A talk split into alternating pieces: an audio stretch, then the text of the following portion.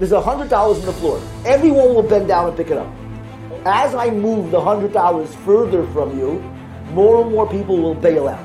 If I tell you you have to mow my lawn, get hundred dollars, maybe you'll do that. Tell you have to go to college and get a degree, more people will bail out.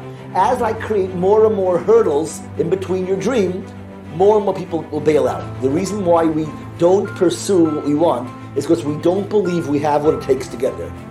Laziness is nothing more than the result of the fear of failure. If I don't apply this to school, the school they can't reject me, right? If I don't look, I don't go say yes to the shidduch, I can't get a no. If I don't apply for this job, I can't get fired. If I don't take the test, I can't fail. So we bail out of life one opportunity at a time because we don't want to get hurt. If the purpose of life is for people to live their dreams and to be happy, so who's the most important person in the world? The person who's investing, the person who jumps, the person who says, I'm going to give it my all,